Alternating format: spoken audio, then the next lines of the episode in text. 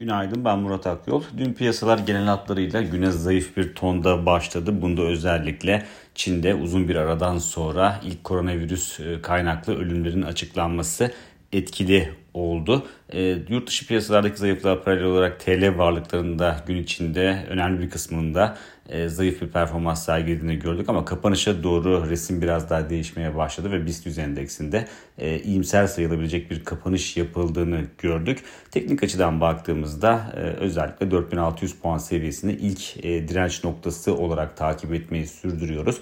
Bu seviyenin aşılması durumunda, bu seviyenin üzerinde kapanış yapılması durumunda bir kez daha 4700 puan seviyesi hedef haline dönüşebilir. Aşağıda ise ilk etapta 4500 puan seviyesi e, ilk destek noktamızı oluşturuyor.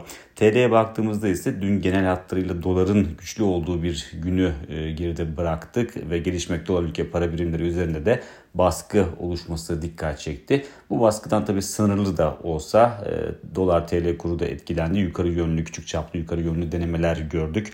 18.62'nin üzerinde e, yukarı yönlü denemeler yapmaya başladı e, TL dolar TL kuru. Ancak e, günün sonunda çok anlamlı bir değişim olduğunu söylemek zor. Fakat şunu da eklemek gerekir ki e, CDS'lerin Türkiye'nin 5 yıllık CDS'lerin primine baktığımızda son dönemde artık e, geri çekilmekte zorlanmaya başladıkları ve yukarı yönlü bir tepki vermeye başladığı görülüyor aslında CDS'in. Dolayısıyla şartların aslında TL açısından biraz zorlayıcı olduğu yorumunu da burada yapmak mümkün.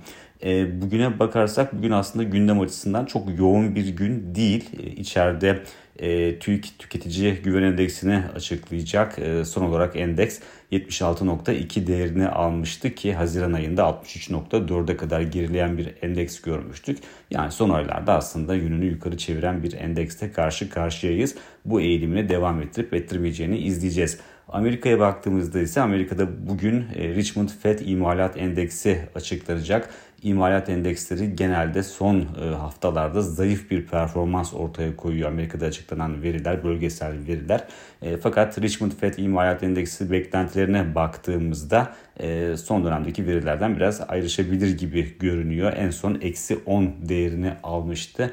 Bunun hafif bir iyileşmeyle eksi 8'e yükselmesi bekleniyor. Diğer taraftan FED yetkililerinin konuşmaları da devam ediyor. Bugün Mester George ve Bullard konuşacak ki bu konuşmalar içinde özellikle Bullard'ın konuşması biraz daha önemli. Hatırlayacak olursanız geçen hafta Bullard yaptığı konuşmada e, ta, faizlerin e, FED politika faizlerinin %5-%7 aralığında olması gerektiğini belirtmişti. Enflasyonu kontrol altında tutmak için. Dolayısıyla bu da piyasa üzerinde belirgin şekilde baskı oluşturan bir unsur olarak çalışmıştı. Bugün e, Bullard'ın bu açıklamalarını tekrar edip etmeyeceği ya da yeni bir şey söyleyip söylemeyeceği önemli olacaktır. Ki Bullard e, FED içinde şu anda en şahin mesajları veren yetkili olarak öne çıkıyor. Bu nedenle Bullard'ın konuşması e, dolar açısından da e, önemli bir destekleyici unsur olarak görülebilir.